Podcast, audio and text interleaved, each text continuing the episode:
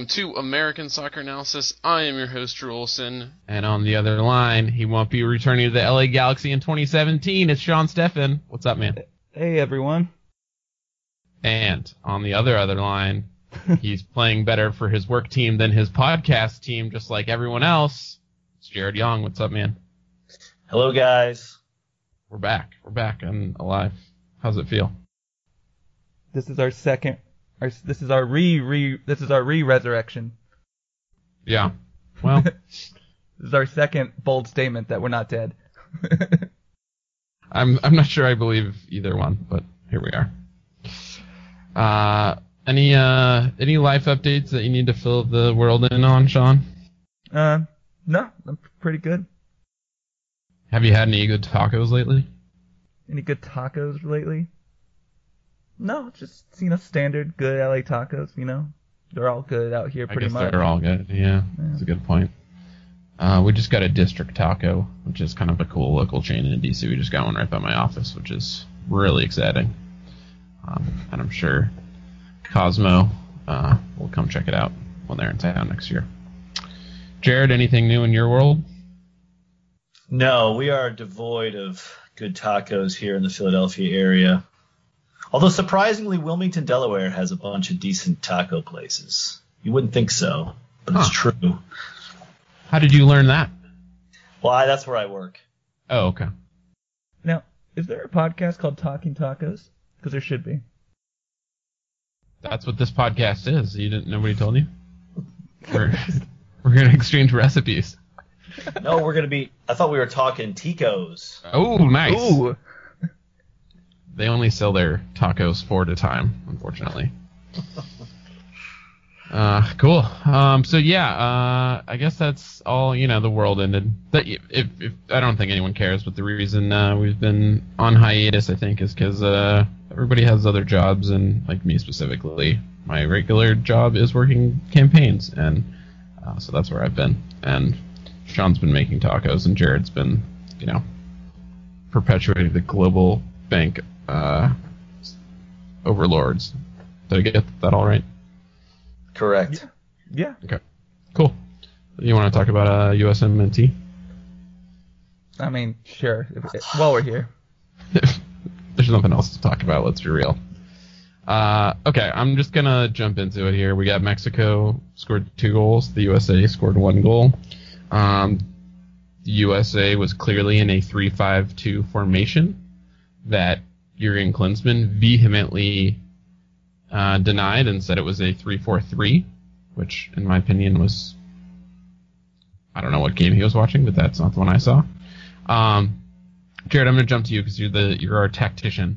Uh, what were your thoughts on that formation and how it went out? And did you see what Klinsmann was thinking when he was adamant that it was a three-four-three? No, I didn't see it. I, I couldn't see much of a structure to the way the team was playing. They were getting pulled out of position quite often. They seemed very unsure of where they were supposed to be. I also was very concerned about the the back line that the, the three there with with Besler, Gonzalez, and Brooks because neither of them are really fleet of foot, and I was very concerned about the speed of Mexico getting behind that that midfield and then and then wreaking havoc on those three, which I think was kind of what was happening until uh, the miracle change in the 30th minute. But it, you know, I think more than anything, it, it wasn't so much the formation, but the players really weren't confident. They were a step slow, trying to figure out where they were exactly supposed to be and, and who they were supposed to be closing down. And so I think what we saw was just a team that was very reactive and hesitant and getting pulled out of position too easily because they weren't sure where they were supposed to be. So um, it was really hard to say what exactly they were playing because they, they didn't really know themselves.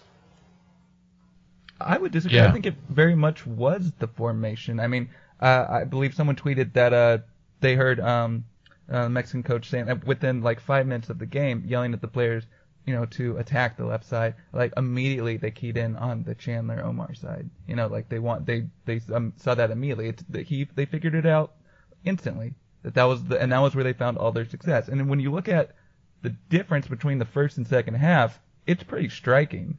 Um, see, Paul Carr tweeted that um, first half Mexico had point uh, point 44 expected goals on nine shots. USA point 07 expected goals on two shots. Second half Mexico point 18 expected goals on three shots. Uh, USA 0.92 expected goals on nine shots. So that's a huge swing in the momentum of play. Um, uh, we also had uh, four uh, key passes in zone 14. Uh, second half zero. First half, I think the the tactics of the game very much shifted. uh, When the tactics shifted, it put players in positions to succeed, and it pushed Mexico back. And I think if had we seen that for two halves, it would have been a completely different game. There's not much evidence to show that Mexico could ha- would have been as successful as they were in the first half against the 4-4-2 because they weren't. Oh, I, I- didn't mean to say that they weren't playing in a three-five-two. I was just I was implying that they were so uncomfortable in it that it was very disjointed at times. You really couldn't even tell what they were playing. Oh, okay. Um. I, I, and you're you're absolutely right. Moving to the four four two, I just think more than anything, it allowed them to be free to be more aggressive. They they they knew their roles more. It was very clear. It was a comfortable formation, and now they could go be proactive and be aggressive. I think that that just made all the difference. Was that they weren't thinking any longer about where they were supposed to be. That was easy. Now I can go play soccer. and it just the formation just I don't see how it's even supposed to work because it really relies on Pulisic being a 10, which he's not. Like he's, you know, And Klinsmann apparently uh, seems to have been insisting that he was playing center forward, or I, it's unclear. Like how yeah, I don't how do you even think of that as a three four three? because every single time they got forward, it was clear that it was three guys attacking, and then uh, you'll have late arriving wingbacks, and then how Mhm. that inevitably ended up was um, a bunch of you know hopeful crosses from the wingbacks because you there'd be a surge up the middle, three guys would converge, and then okay, I'll play it off to Johnson, I'll play it off to Chandler, and then you know, they they'd send a cross in. Like there was no like going back to zone 14. There was no interaction there. It was completely, you know, devoid. And it just, I mean, it doesn't make sense. And I can, you know, I can't I can't forgive someone like if you, if your job is to understand the player pool and you look at Pulisic for all the things he can do, it's quite a jump to think that he can be a 10. Because the difference between a 10 and a dynamic wing are very, uh, you know, worlds apart. And it's just, it's crazy how much he continues to not understand his own players. And that's his job. Yeah, uh, Jared, what do you think of? I mean, even besides the fact that this was a complete failure, I think in most people's opinion, this is also something like a new system that's being trotted out in the first game of the Hex against our biggest rival. Uh, and we haven't played any sort of format. Three. Uh, we haven't played a three-man back line for like a couple years, I think, against Chile, right? Um, what's the ra- so? I'm gonna ask you to do something crazy here, Jared. What's going through Klinsmann's mind that he thinks that that's a good idea to like spring this new entire mindset on on these players that clearly, I mean, really haven't been nothing's been working with them, so maybe that's why. But any thoughts on why this is the time to make this change? I I really can't come up with a good argument. I know I'm the resident Klinsmann apologist, but in this case, I was as baffled as you were. Um, it, it's really difficult to think through what he was trying to accomplish. Uh, obviously, he wants Chandler forward. Uh, he loves Chandler. He loves him going forward. So maybe this is a way to, to push him up there. Obviously, he wanted to control the midfield, and he thought Bradley and Jones could could handle their assignments, but I think they just didn't practice it enough. And, and and playing against the second playing against the second unit, you know, it might look good in practice, but entirely different playing against Mexico, obviously. I actually think I do sort of understand because I've noticed something, a pattern in how Klinsmann approaches games that matter. When Klinsmann, when whether it's a Gold Cup, um, the uh, well, not the Gold Cup final, but the the final final where the Gold Cup winners played when we played Mexico, whether it's the World Cup, when he when we go against teams that he that uh, he knows are better than us, he plays as defensively as possible. So I think his intention was like uh, his old MO was I'm going to play three defensive midfielders, pretty much, or you know. Uh, that's it's kind of unfair to call Bradley and Jones and that's some defensive midfield, but three guys who are primarily going to sit back without Beckerman and all that, it's just okay. Well, what if I go to a five-man back line with two defensive midfielders? I think that was every intention was to bunker and was to to uh, sit back and play on the counter. And it's and it's one thing to understand that look, that's always how we're going to play Mexico, is do it on the counter. But it's another thing to alter your tactics to a point that you're playing scared. Bruce Arena, Bob Bradley were able to do it in standard form, except for the time um, when Bruce Arena ha- had to go to the back three in the World Cup. A bit of a fluke of game, in my opinion. They were able to do it in the 4-4-2s. They're like they were able to do it going man for man against the team. They just sat back more. They didn't need to add the extra defender. They didn't need to add these extra tweaks, and I think that's what he was doing. Yeah, I think and and I think that's a reasonable guess. And obviously, if it had worked out, you know, if we'd sat deep and I mean, it, it, it doesn't feel right that we would do that in Columbus against Mexico, where we always win dos a zero. But I guess you know we're not. But from an analytics standpoint, you know, why would you invite that pressure?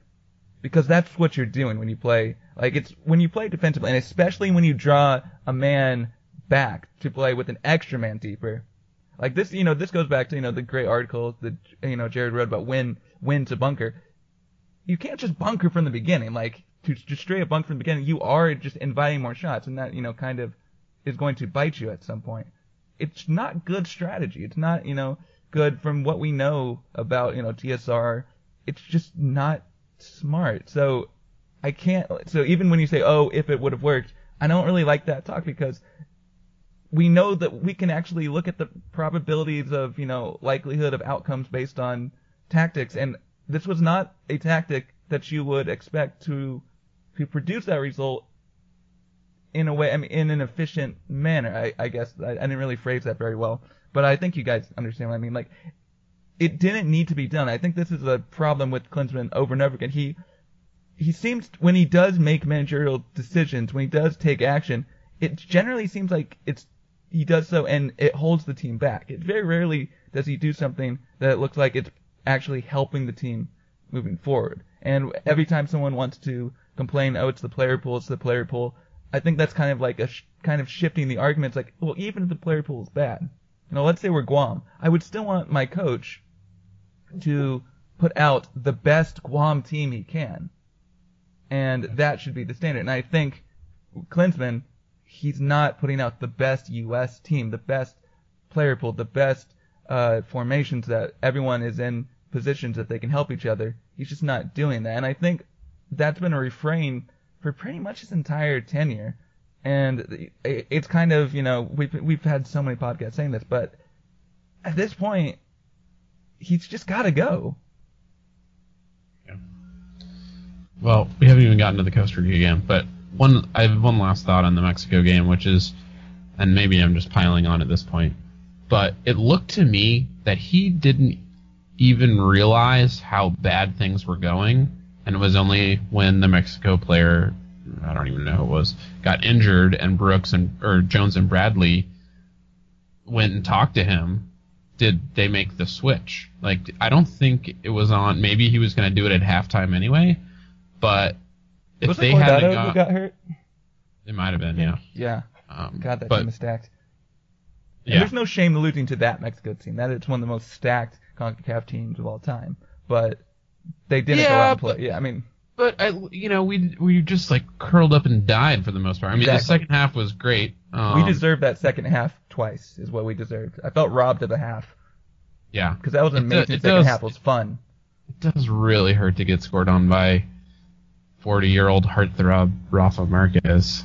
Yeah, that was that was lucky. How was he still? He was terrible for the Red Bulls five years ago. He was not good. How was he because still? he didn't care. Well, because he I didn't guess- really he didn't really care. I don't think he was utilized properly, and like his whole resurgence has kind of been in a very specialized role with the Mexican team. Like it's a little Yeah, I was talking to a Mexico fan, and they were like, "Oh yeah, he's way better for the national team than he is for his club teams," which is, I guess, I guess it's the opposite of how the U.S. national team works. But There I was mean, he played for Barcelona for a while, so I don't know if that's always been true. so he was their captain. no, I meant I meant since he since he left Oh, the yeah, Red yeah. Bulls, that he you know he's he hasn't been as good in Mexico for his club teams, but he's still playing the national team a lot. there was a lot of talk about uh, Brooks on that play and how he how he lost Marquez. Not a ton of talk about the quality of the header. I know you could maybe call it lucky, but it was placed pretty perfectly from from his point of view. And so w- nobody talked about kind of the misfortune of that that Yeah, it reminded me of the the third goal in the three to two game last year, where the kind of the volley goal, which was just a phenomenal shot that you just kind of throw your hands up and say, oh well, they're they're better than us on that one. Kind of reminded me of that moment. But I also does did anybody think that Guzan should have made a play on that ball? I feel I watched the goal a couple times and he's frozen, but it feels like he can reach the ball and he could have reacted. I don't. No one commented on whether or not Guzan should have done better there. Any thoughts on that?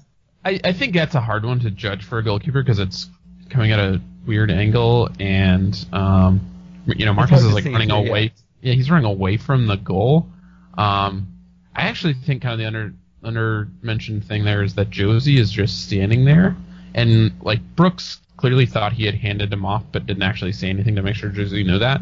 But even though Jozy clearly didn't realize he was supposed to be marking Marquez, he's just standing there, kind of watching the ball, doing nothing, and he just watches the play happen around him.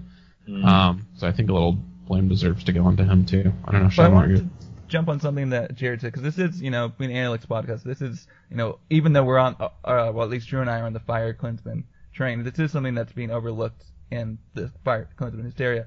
From an, an analytics standpoint, just from an XG standpoint, that shot was extremely lucky. This was a game. low XG expected goal. standpoint, you would you would expect a tie from this game. Yeah. Now, Uh, a tie yeah, seven, still- seven a tie would not have- goal. Right. Now, a tie is not a great. I mean, a tie would not have been the end of the world a result. You know, especially against. Uh, I mean, those, we still could criticize the first half. Um, I'm. I. Again, this is why I like focusing on play on the field versus results. But I think you know when people say the loss to Mexico, it's like you know it was a really unfit. Like they really did get lucky to win that game, and I think that does deserve deserve some stressing. Yeah, the U.S. had seven shots on target to Mexico's four. So Yeah, yeah, it was. Yeah, absolutely. Yeah, and 11 Also, Brad- shots to 12 shots.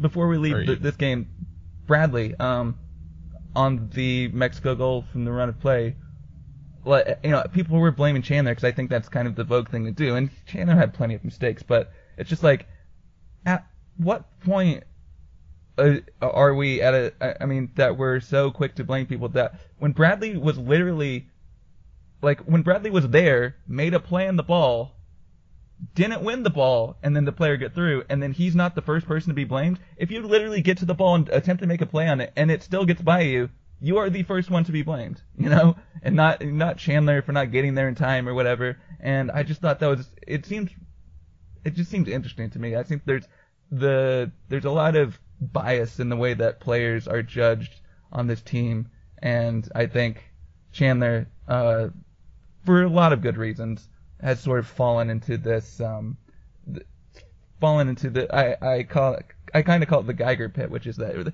at this point there's no digging out of it. You know, like Mark Geiger could be like the best referee from here on out, and people would hone in on every mistake he makes, and then say, you know, the Geiger show, worst ref ever. And I think like with Chandler, like e- even if he is a solid player from here on out, no one would notice.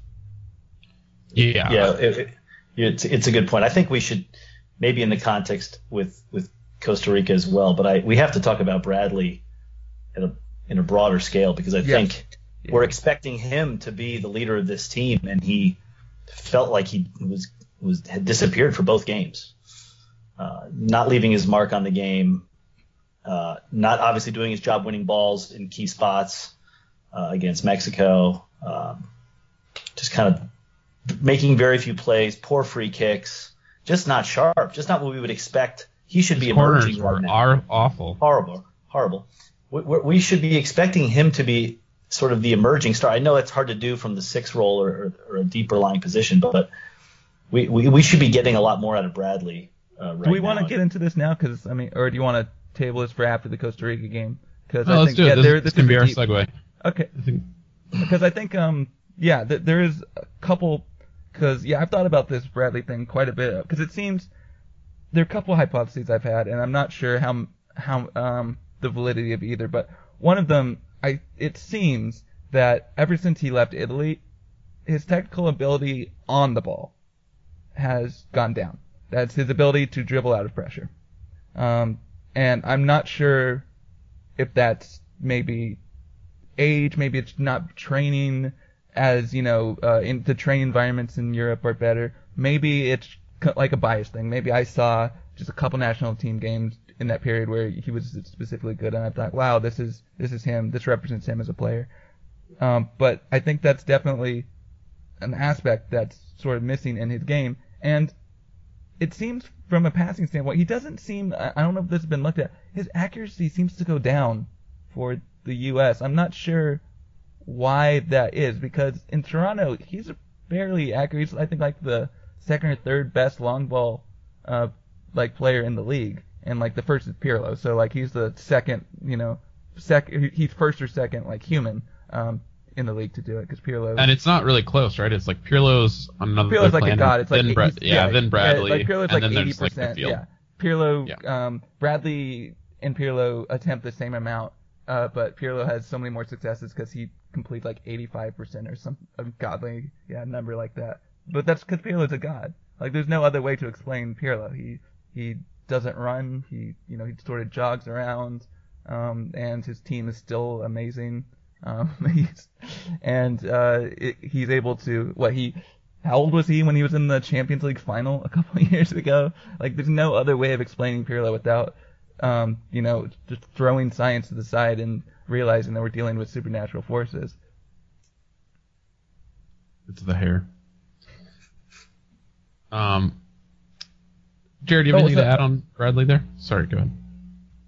No, I think I said what I was I was trying to say. I mean, I think it's just I feel like years ago we were seeing somebody emerge and he was making plays and he was making he was scoring clutch goals and he was making key passes and he just didn't have any of that even close to that type of touch or uh, strength against uh, over this break, and I it was it was very disappointing to see because if you look at all the players on that on that on that roster or on the field, Bradley's the guy you say has to be the star on this team, Oh, and he I just remember. didn't, didn't show up.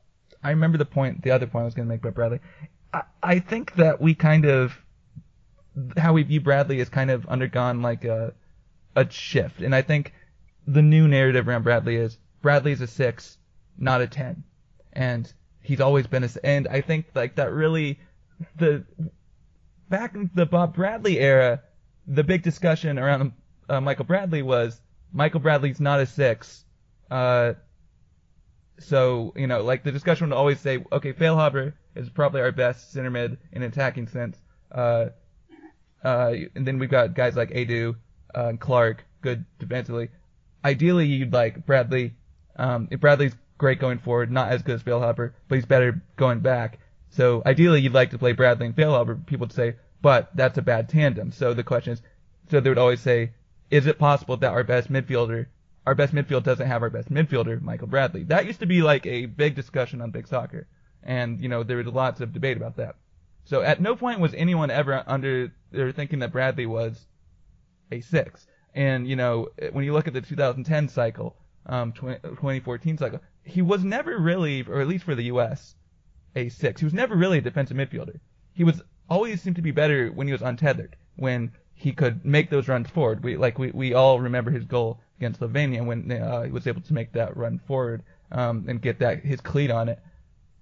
it seems when he's you know playing deeper, and that's definitely what we saw in the last two games. Um, it was Jones when you look at the uh, when you look at the defensive actions. Uh, Bradley has the bulk of them. Jones has the most uh, uh, passes going forward.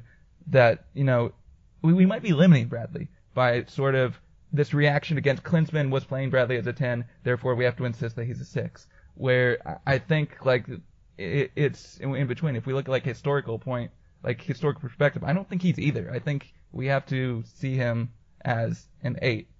And uh, he has been a good 6 for Toronto, and I'll give him that. But I think it's got to be considered that Bradley needs a defensive player next to him, or we need to consider a defensive player in place of Bradley. And that would be a way of enabling a Kljestan. And you don't think? I mean, hmm, maybe a stupid question, but you don't think that's Jermaine Jones? Oh No. no! I, I, I mean, how old is Jermaine Jones at this point? Like, I don't see him making it to the next cycle. Um, Jermaine Jones is not. Um, their partnership has been bad from the start. Um, from they they sort of they both like to go forward, but they don't pivot well together. Um, they're both um, neither of them are very disciplined, and um, they both sort of chase um, the ball. Um, they don't really do like zonal. Um, usually, you don't want two guys chasing the ball, then you get pulled apart. You usually want some guy sitting there zonally who can move. You know, like a Perry Kitchen, who's always great at that. It they there just seem to be a bad partnership and pulled apart constantly. Um, and I think that's why Klinsmann and I think Klinsmann recognized that, and that's why he he was putting Beckerman behind them for all those years. Um, I just think at this point it's clear Jones uh, uh, shouldn't be on the I mean team anymore. I mean I think I recognize what he's done in the past, but I think going forward it, it just doesn't make sense. And Bradley, I, I think there should be some debate, and I think you know that will largely revolve around whether or not we can have a viable Clutch and Bradley partnership or whether that'll be like the Bradley Feilhaber partnership in the past, which failed, and also whether Kljestan can maintain his form, because you know Kljestan hasn't always been this good. Um, it's possible that he won't be this good in the past and next year, just like Feilhaber had a great year last year, down year, uh, great year 2015, uh, down 2016. So uh, I think a lot of that's going to be in flux. Well, in Kljestan's defense, a lot of you know, even when he was in and out of the national team, he was still starting in Champions League games, and the thing was always that he wasn't as good for his for the national team as he was for his club team. Um, Well, di- didn't oh, when he was playing for like uh, yeah, but for Anderlecht he was like a deep line. Well, he was never like the yeah, was he wasn't a never creator. Yeah, he was never the attacking player. He was Right. never the guy that you say, like, if you go back to like that era of all the Yanks abroad and say, there's going to be one of these players abroad is going to come back to MLS and be the first player to break the 20 assist mark since you know first player to legitimately do it because the um, last player to do it, the only player to do it otherwise was Valderrama, and that was back when you could get like six, like two, three passes away and it can be an assist. Um, Yeah. Now, granted, Collection's 20th assist was bullshit, but um, other than that, um, if, if we, yeah, just throwing in that there will be some home scoring from MLS, extremely, extremely impressive what he did historically. If you look at all the creators this league has ever seen, all the incredible seasons they've had, and then put Sacha Kljestan like up above those guys, it's truly astounding. He, he was even if you strip him of the one bullshit one, that still puts him even with Schelotto, who was one of the best playmakers for. uh, I'm gonna get this wrong. It was either River or Boca, like one of their best players like in their history. So like it, this is like it- it's astounding to me that he's not getting um, that Jones was immediately able to take his place, even though he had two or two or three outstanding games with the U.S. team. Uh, there was that game when Key and Pulisic combined for like three goals. Uh, like I, I don't know. It, it, it's it's astounding that he was cast aside for so long, brought back in, discovered, and then uh, cast aside again because oh Jones is healthy. Yeah. Okay, let's bring this back to the Costa Rica game. Um, and Jared, so you were talking a little bit about how the defense looked disjointed in the Mexico game. Um, I'm not sure um, John Brooks ever left Columbus. Uh, do you see more of the same? I mean, obviously it's a different formation, so Besler moves out wide. Um, was it more the same with this defensive uh, nightmare against Costa Rica, or was it something different entirely? Yeah, we have to talk about Brooks because I think he had a particularly bad game. And I actually thought against Mexico he was extremely solid up to the lapse on the Marquez goal. But in this game, there seemed to be a number of times where he was mishitting the ball, unable to clear it, uh, poor passes coming out of the back. I, he I mean, just both both like those Campbell same. goals, those Campbell goals were just he just he got wrecked. And Venegas is a bench player for Montreal and was just schooling him left and right.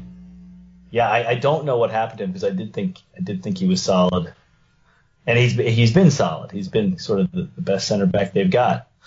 Uh, so that was it was very very bizarre to see him have such a bad game, and you know, and I think if if your best center back's having a bad game, the your whole your whole back line's in trouble. You know, Gonzalez looked shaky, probably didn't look like he's been looking at Pachuca. He looked more like he was his shaky self that he's been with the U.S. national team.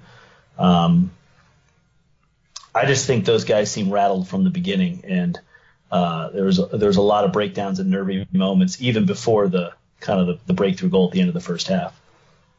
And it felt a little bit like maybe too much, or I don't know if it was too much was being put on the shoulders of Chandler and Besler, um, or maybe it was just they didn't really understand when they were supposed to be forward and when they were supposed to be back.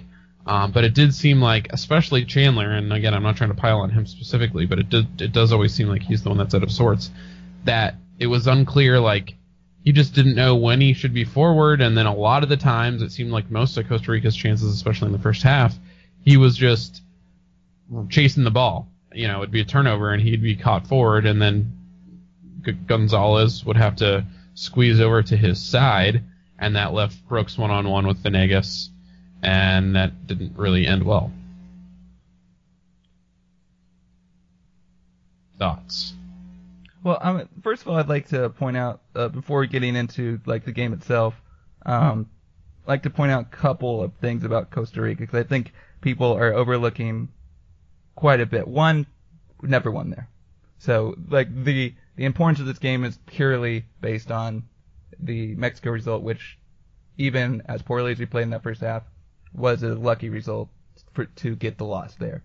So pinning anything on this game, like the result. Granted, yes, we got blown out, and that's why Klinsmann, the heat is on Klinsmann. Yeah, But I mean, like you're right, but that, you're not going to go in there and play like if we you go in there and lose one zero, then it's fine. But this, I mean, the team quit. They looked totally discombobulated. Nobody knew what was happening. I the back line that- was a joke. Right, Every player the, played like crap. Like it's, Looking it's for the not stat. the result. Yeah. Um, but because um, one of my friends on Twitter, um, Costa Rican, uh, tweeted this, and, and pretty much like their dominance at home is like astounding. Like they've only con- like think within the last like ten qualifiers they've conceded. Uh, oh, they're unbeaten. They're seven one and zero. Um, and, uh, and or Costa Rica's unbeaten this World Cup qualifying 2018. Uh, seven one and zero. Uh, they've only allowed. Uh, well, I can't find it they're they haven't allowed many goals at all. Um, he also pointed out that you know when people are saying we should be beating this Costa Rica team, like when you match up player for player, many if not he argues all, but I would say many or even the majority of the matchups, the Costa Rican player is better. They have a better keeper. Uh, they have uh, their full strength back line is better. It wasn't better on the night when you act looking. I mean, let me rephrase that. Ooh, Kendall. They have Kendall Waston. Waston is not their first choice. Is not a first choice starter for them. Um, but that's why I said on the Oh, night. I see. Uh, so like again, this is a country that's arguably has a better first choice eleven than us. Um, you know, you know, we're talking like the the arguments are like Ruiz and Pulisic, uh, um, and then like um, Campbell and Jozy, and then like outside of that, you you have to start like they've Campbell got doesn't better. start for them either. Yeah. Well, I think that's out of um. Uh, wasn't that like due to injury or something? I don't know. The, the point is that like this is a team that like we we're not used to looking at them because we're so used to looking at Mexico. This particular Costa Rica team is not as talented as Mexico, but it's it's very close. So there's no reason why we should ever expect to go, especially this Costa Rica team of all Costa Rica teams, to go in there and do well. That being said, we were like we did not go in there and even uh, the tactics were never uh, were never adjusted. And I think the big problem again is that there seems to be no concept that attacking through zone 14 is the most efficient way to score goals. And when you're playing on the road and you're not going to have that much of the ball, that's super important. I um let me see. I looked at this today. Uh, only had five total passes in zone 14, and uh, the entire game, you know, zero key passes. That's absurd. The the, the fact the expected that, you know, goals was 2.2 to 0.4. Yeah, and then again, where were the chances coming from? They were coming from, oh, let's boot it to Pulisic and pray that he'll get go one on one, and then you know, I like Pulisic, but at the end of the day, his skill set is he's dynamic. He's kind of like Castillo. He's going to go one on one. He's going to stretch the defense, but he's going to get to that wing, maybe beat a defender, get into as high a leverage crossing position you can get, which is like the edge of the box, but that's still not as high leverage as zone 14. So it's you're leveraging a strategy that is is already you're you're um you're rolling rigged dice at that point. Like there's no reason why Kljestan shouldn't uh Kljestan should should have started. And then the fact that Kljestan wasn't even subbed, that the attacking sub was Yedlin, and then then they put in Gooch, which maybe was to cap time. I don't know. I have a game. I have a game that we're gonna play. So the USA took six shots. Three of those were by that's half. Three of those were by one player. You guys know which player that was? Um, No, no, no, no, no, no, no. Any Michael guess? Bradley. Bradley on set pieces, maybe. I don't know. No, Bradley had zero shots. Jones, because I know he Jo- took at least one. Jones had one shot. Okay. John Brooks had two shots, presumably Oh, okay. off of corner kicks. Three shots by Fabian Johnson. Interesting. He's So- he's another one that I got to tell you again disappointing and again we we're we're supposed to expect more from this player. He's we we we push him up. People are begging for him to get on the wing. He gets on the wing, um, and I just thought you know his his uh, he had a couple of free kick chances at the goal that were poor. He anytime he got the ball in a crucial situation, he either turned it over or made a bad shot. I again, this was another player that we were expecting to step up that did not make a difference in either game. And I think you just got to call it out as you know we're expecting Fabian Johnson at this point to start making a big impact, and he's not. Well, I think that's an unfair expectation, and here's why. And I think it's the same can be said for Pulisic. When when Pulisic gets to that wing position, he has more op- for Dortmund. He's got more options. He's got you know like Mario Götze like you know coming you know coming up at the top of the box. Like with um with Johnson, he's got more talented players around him. He has never asked to be the guy. The only player even remotely in the pool, he's, he's not even in the pool anymore, that even has a skill set to be a 10 winger is Donovan. and, you know, he's recently unretired, but like he's not going to be on the national team. So like the post Donovan national team has made no attempt to reconcile that they're post Donovan. It's very similar to the Galaxy. There's Johnson can't be that guy because he doesn't really have that skill set, and it's unfair to ask him to be. You just need a cent- a central player to move forward and contribute a little bit more, and then you can start linking more. You can get. There's no reason why it should all be on one player. You don't need a 10 necessarily, but you need someone, especially when you have a Pulisic and a Johnson. You need someone who can connect with those two. You know, like otherwise it's you know going back to you know the terminology we used to see from uh, the Bob Bradley era, which we all look back now on with rose-colored glasses for whatever reason. But it's the empty bucket when, we play, you know, Bradley and Clark, and then Donovan and Dempsey, and then oh, Donovan Dempsey can't connect. You know, yeah, because Bradley isn't moving forward. You know, like it, they're on opposite sides of the field.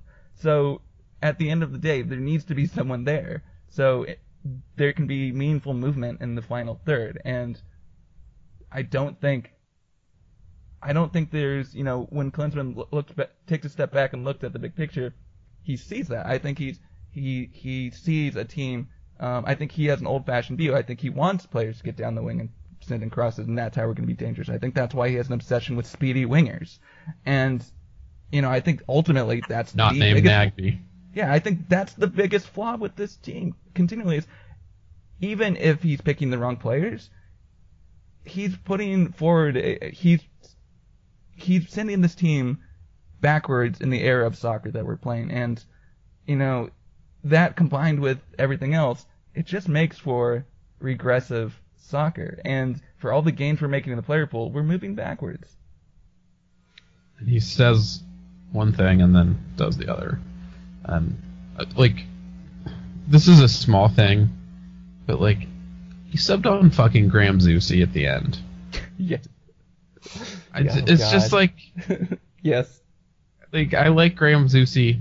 He was he Do was you? great. And uh, did you guys see the movie It's a Zoo in here, starring uh, Jimmy Nielsen as well? Um, but uh, yeah, it's just like the. It's one thing when you put your team out on the field and it's un, and they're unprepared. He not only does that. It's incumbent upon Bradley and Jones to point out to him that they need to change the system he it can't make in-game tactical decisions, and his subs are like for like changes. All three of these subs in the Costa Rica game came, I think, uh, two of them came when we were down 2-0. The last one when we were down 3-0, and it's like they were like for like changes when we need something to happen. Yeah, Costa There's- Rica made subs before we did. Yeah, it's just Like, it's absurd. he didn't change we were anything. Down, yeah, we were down. It's like bashing his head against a brick wall, expecting to get through it, and it's bashing him back. Um, I, it's just so frustrating to watch. It's just like I don't know. It's just I, I'm disappointed. I'm not even mad. I'm just disappointed. Kind of like I am with the American electorate. So, like, what do we think of when we put everything together about the case for firing Klinsmann? Because I think there are a lot of things that people are kind of the argument about it is kind of not being put forward in a very in a very good way. And I think um like a lot of people say uh, saying we've never been 0 2 in a you know to start the hex like well we've also never played Mexico and Costa Rica first. You know that's bad argument. If you, when you uh, point to the results, we've also never won in Costa Rica before. Eventually, we're going to lose to Mexico, and also it was an unlucky loss. That's a bad argument. So like, Yeah, how and, do we? And Jared Jared wrote the article on this today. Uh, everybody should. It's on uh, Stars and Stripes FC on SB Nation. Uh, so yeah, like and- Jared, you, you you put the forward. Like how? I mean, what defense is there to lay out for Klinsmann? Defend the defense to keep him around. I think. Yeah. I, I think. If, can he be Water Boy? I the defense is my defense is the following. Um, it it mostly t- turns around timing. I know people are thinking, hey, we've got five months before uh, the next um, set of games. Obviously critical, home against Honduras and and at Panama. Panama, by the way, had two good results, so they look good so far. But the but is it really going to be productive to make an overhaul, which would make player changes, tactical changes, things that you again you don't have that much time. It might be five months in our time, but time on the field, time with the players that are going to play in March, is pretty limited. So it doesn't. I, I, I prefer continuity at this point. I, you know, we feel still feel pretty good. Klinsmann's going to get the team to Russia, which is important. And once he gets to the big stage, he's had good results. So the Copa, getting out of the group of death in the World Cup, he's been able to overachieve in those moments. So if the goal, if everybody's mindset right now is achievement in Russia, I think he's the best option. Do I agree with all these issues around tactics and poor substitutions and poor player selections? I do. It's hard for me to argue. So you admit that he has no idea what he's doing, but you still think he's the best option for. I don't. I, I, I, I don't. I can't. You can't say no idea what he's doing. I mean, I, he's doing. He he can pull strings at the right times. You, you have to admit, sometimes some of his subs have been phenomenal decisions. Right throughout, he's been very hot and cold. Where he all of a sudden he puts a player in the game and they score and he looks brilliant. He's done that multiple times, as often as he's putting Graham Zusi for Whoa, no whoa, whoa, reason. wait, wait. H- How often No. can we say that? Like, how much is that? Because how many of these were friendlies? Because I, a lot of people, including myself, have called him the the king of six up games. And you know, when teams have already cycled out their their A team, you know, are we put in the player that generally is on the bubble for the wrong is on the bubble, and th- they make the difference primarily because they're on the bubble. They really shouldn't be on the bubble. It's Klinsmann. Yeah, because Jermaine. Jones is coming Yeah. off. So- exactly. yeah, It- it's actually him putting the best admit- players on the have- you have bubble is what. No, no, but you, I, I don't have the stats in front of me or the situations or whether it was e- evenly balanced. But you have to admit there have been times where he's made excellent calls from that point of view. So, so and it could be just like luck balancing out. I'm just saying like he's not, he doesn't have no idea what he's doing. He's got some elements of leadership and motivation uh, that are working for him, obviously, but there are a number of I think fatal flaws, if you will, that aren't aren't going to be resolved, and they're ultimately limit him. So I, I'm I'm on board. I just think right now this is not the time to make the change. Can, can I respond to a couple of those points? So Mm-hmm. First of all, I think I agree with you. This is not the time to make the change, but I would say that uh, that the time to do that was the Gold Cup, and um, that really sh- ideally is when we should have done it. But since we didn't, I think that the I- don't like the argument of results in tournaments because that's completely from a sample size that's a crapshoot. And if you look at how we played in those games, you know, a lot of it was undeserving. And I would argue, you know, like the way that we went out against Argentina, although obviously we're not supposed to go on Argentina, he didn't put us in a good position to play Argentina. You know, like uh, the um, you know, a lot of these games where where we were, you know, outplayed in those uh, tournaments, I don't think that he has put forward as good as he's been in tournaments, that he's put forward teams that put forward our, you know, our best tournament performances, if that makes sense. Like the product on the field isn't really matching um, the result, and because of that, and I think there's predictive power in that. Obviously, we should have made the change earlier, but for me, I'm perfectly fine. I kind of pride myself in not sort of getting caught up in emotional sweeps the you know when Twitter wants to crusade against something. But I'm also perfectly fine realizing that when Twitter gets angry about something and, and calls for the firing of someone that I have already decided I want fired, that I'm perfectly fine getting on board with that if it'll help. So yes, it, now it's not the time to do it, but I also think he needs to go. And if this outrage is what's going to do it, because honestly, you can't send a a a bullet point letter to Sunil and and have him go, oh, these are really good points. Look at these stats. Um, I'm gonna fire Klinsmann. Like it has to be, you know, people saying, hey Nike, I'm not gonna buy, you know, uh, like there've been talks of people boycotting Nike, and so Nike will put pressure on like uh, US as a No, but that's, something this is absurd like literally this is literally their this is like Sunil Gulati. I don't know if he subscribes to the sunken cost fallacy. He's, but- a, he's an economist, so yeah, yeah, that's true. And so he's probably heard of it. Um, but uh, but like, what would it take? I mean, this guy is for what's the biggest win in Klinsmann's tenure? Ghana, right? In the World Cup, it's the biggest win he's had, unless you want to count some friendly game.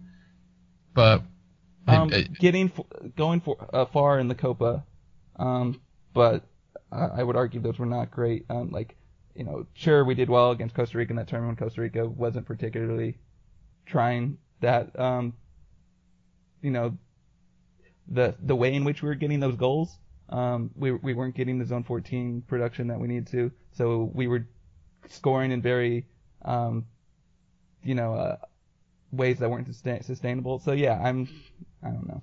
But yeah, so like he his signature win, I'm gonna call it the Ghana game, was uh, roughly 14, 18, 30 years ago. It feels like, and he has said one thing from day one that he's gonna change the style. He's clearly done that. If anything, he's he's done the opposite.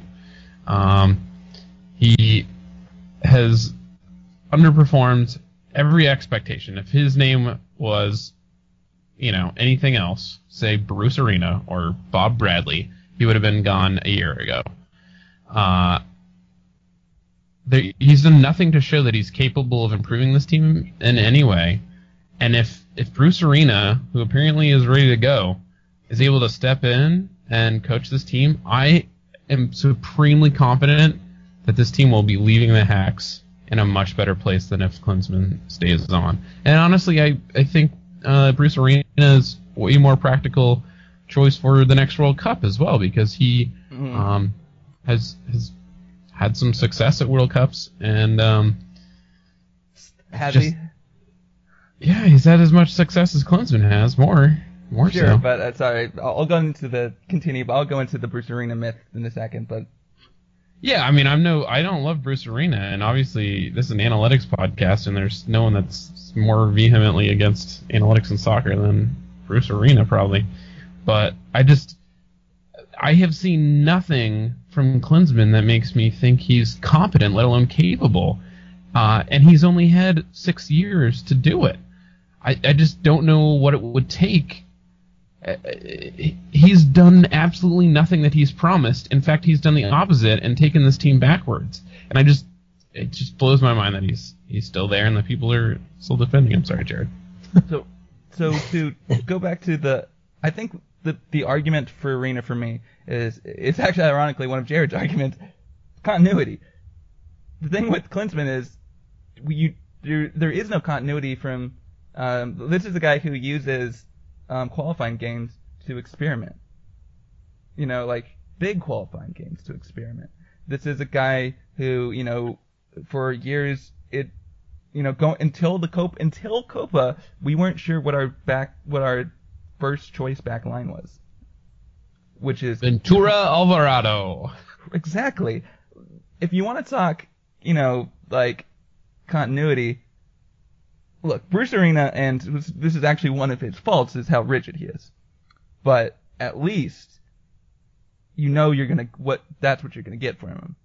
He maybe he'll decide on something that's a little too conservative, and it's not ideal, but it'll be consistent and it'll be something the players can get behind. And it's something that I know the players can get behind because it's one thing Bruce Arena always does is um, get players behind him. Um, there's a great article I encourage everyone to read it by Scott French. What he did was um, it's a very long article, but he got quotes from basically people who have worked with him across the years to just you know um, he just interviewed them, had them talk about Bruce Arena, and he gave uh, there was a lot of hilarious anecdotes about like um, um, in DC uh, how like Etcheverry lived closest to the practice but would show up late, uh, and you know people to, and he kind of sensed that people were getting you know kind of upset about that. So his but he also realized that he's got to manage Etcheverry. So what he would do is he would tease Etcheverry about it, you know, the, like gentle ribbing. So that way the players understood, you know, it oh, wasn't so okay. Klinsmann just need to use more gentle ribbing. Of course. But I mean, you see my point. Like he, this is why Bruce Arena. Like when you talk to play, Bruce Arena has never lost a, a locker room. I'll put it that way. Bruce Arena has never lost a, a locker room. Bruce Arena knows how to manage people, and you know, I can, I supremely, I, I at no point will I will we see a Bruce Arena team um, give up on a game like we did in the Costa Rica game. They just won't do it. Um, so that's what I like about Bruce Arena going forward. Uh, I think either way we qualify because look, Mexico qualified for the World Cup last um, uh, year with two wins in the hex, so I think the bar is real low for uh, qualifying in uh, in this region.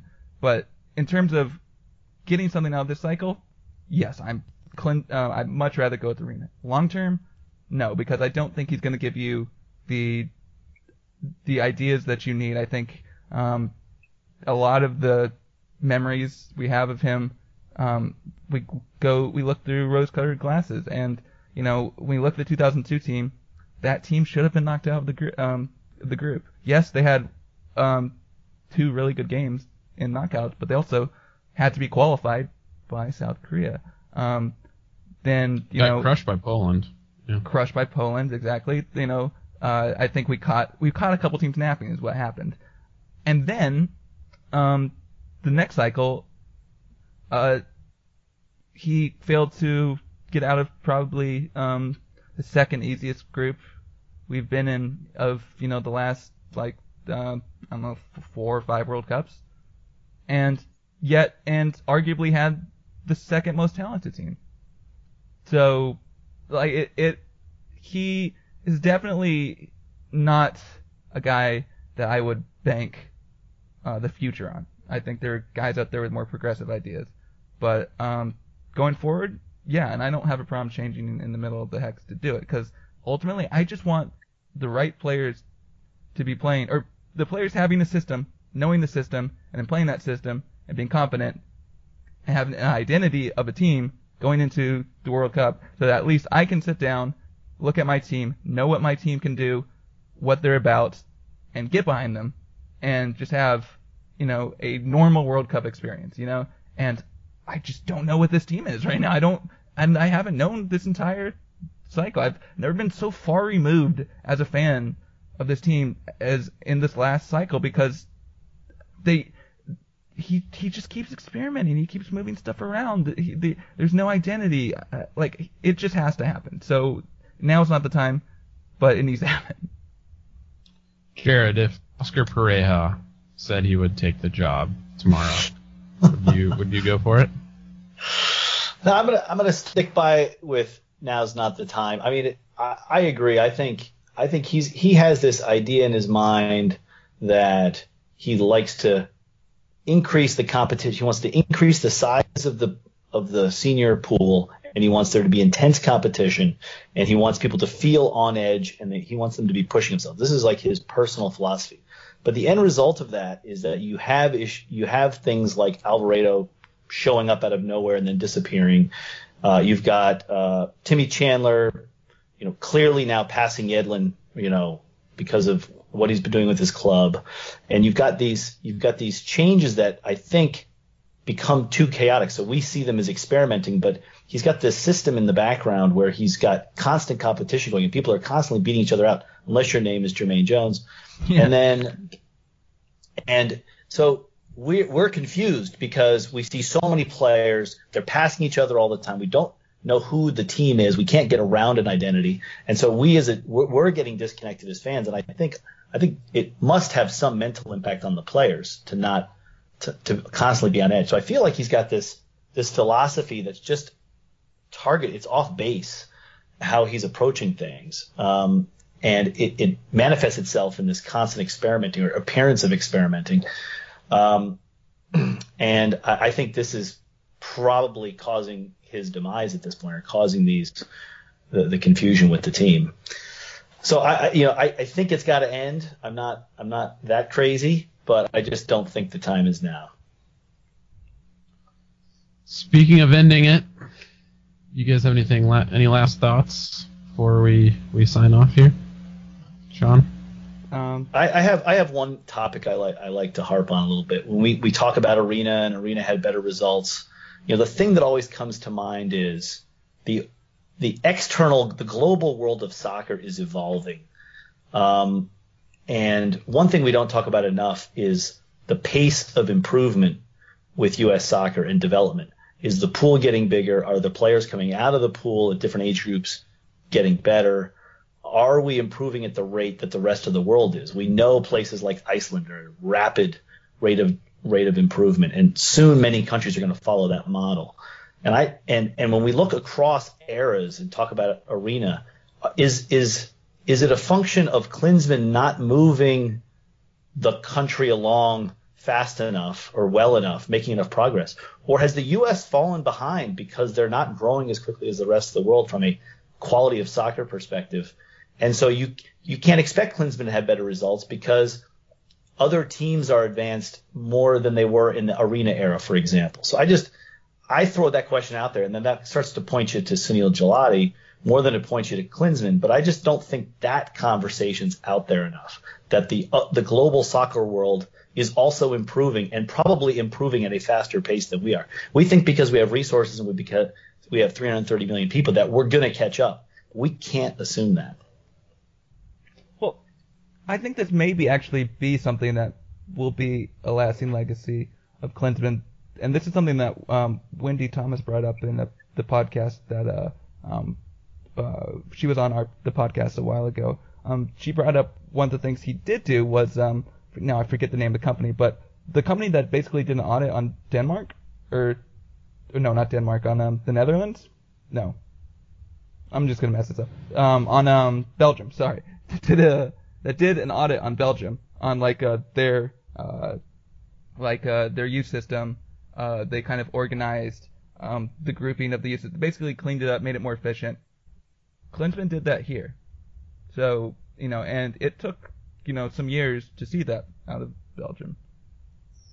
It hasn't been that long yet uh, for us to whether see whether we're going to see similar results from uh, for from us. So it could very well be that we there's yet to be the the youth spring that Klinsmann brings about, and sort of he was kind of hired sort of with the promise of that could be coming as a result of things done at the lower level, even though you know not qualifying for the Olympics and stuff like that. That still could be coming.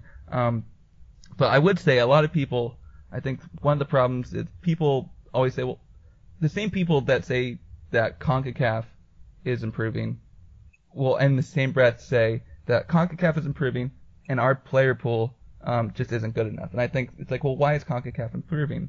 Because they're playing, um, there's now MLS and they're getting more and more players playing in MLS and that's improving CONCACAF. Why, then why isn't the American player improving? So why are you discounting the American players in MLS? So I, like, it, it seems that it, and I'm not saying that was your argument, but I think that is an aspect of the argument that some people make that doesn't really uh, stand up because I think the lack of belief in the MLS player that Klinsmann has shown um, is something that has hurt this team. And you know, to Bruce Arena's credit, that's something that he absolutely showed. You know, uh, probably because he kind of had to, um, because there weren't enough players in Europe. And he famously said after we got knocked out of 2006, he told all the players to move to Europe. So, uh, you know, uh, maybe that kind of uh, discredits all this. But I think ultimately, you know, that is uh, something that we can look at for you know Klinsmann as both a failure of Klinsmann not looking at MLS, and you know, but also, you know, maybe we are seeing a going to see that revolution down the line. Yeah, I think I think really we just need to have our, our players playing in the top leagues like Venegas and Bolaños and Waston and Matarrita. Once once we're on the, the same level as them, I think our national team will be doing much better. Um, I think we should leave it there. Uh, I think I'm going to plug in an old clip from last September, which was right after the USA lost to Brazil 4-0, I think it was. Um, I'll plug that in there. Um, We're not Sean gonna- and Jarrett. We're not going to make predictions on the playoffs at least. I know we're not going to touch them, but we don't want to at least make predictions. Do you want to predict something? Go ahead. I, think Seattle's going to unjustly win. What does that mean?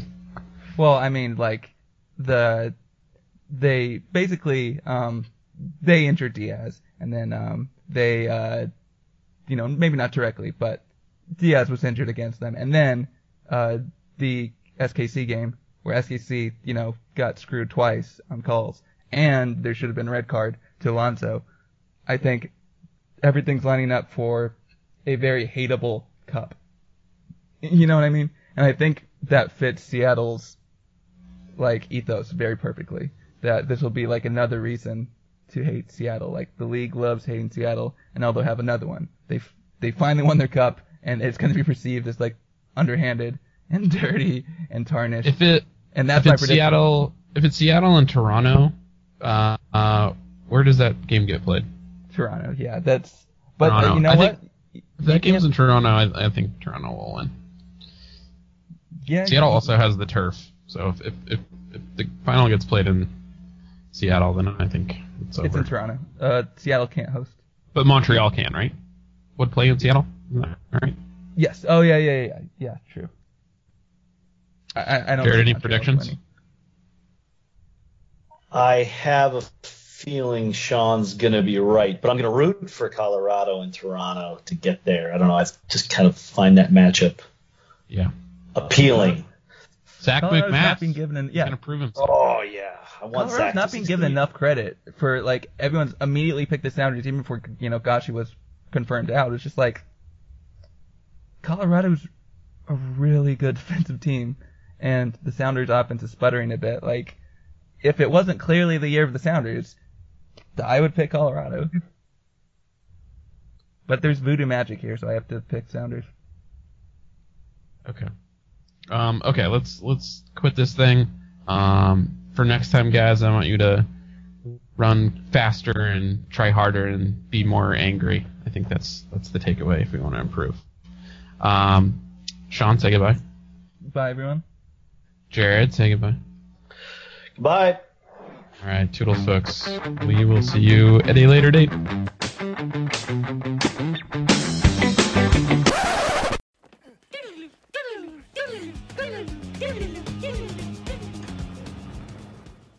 I, uh, I, I think I'm still in shock because I haven't seen the USA get outplayed at every facet of the game in a long time. Probably since the Gold Cup final that got Bob Bradley fired, right? Like, I mean, maybe I'm being hyperbolic, but this feels like the worst loss since, you know, the Gold Cup final that we lost to Mexico. Do you can you think of a better one? No, actually, that's a good that's a good question. I haven't didn't think about that. It was a kind of really depressing to watch. You're you're just hoping your team can kind of have a few flashes and hang with Brazil for a while, but they they didn't they didn't hang at all, and it just was very dreary. Um, but yeah, no, I, that's a great great thought. I haven't. I think that might have been the worst Klinsmann performance, but the problem is it didn't mean anything. So so while it was just like all his best wins. while it, yeah, that's right. While it doesn't, you know, while it was hard to watch and dis, you know, dispiriting, it, it, it, it doesn't really matter. It really is not going to have an impact on, on the October 10th game.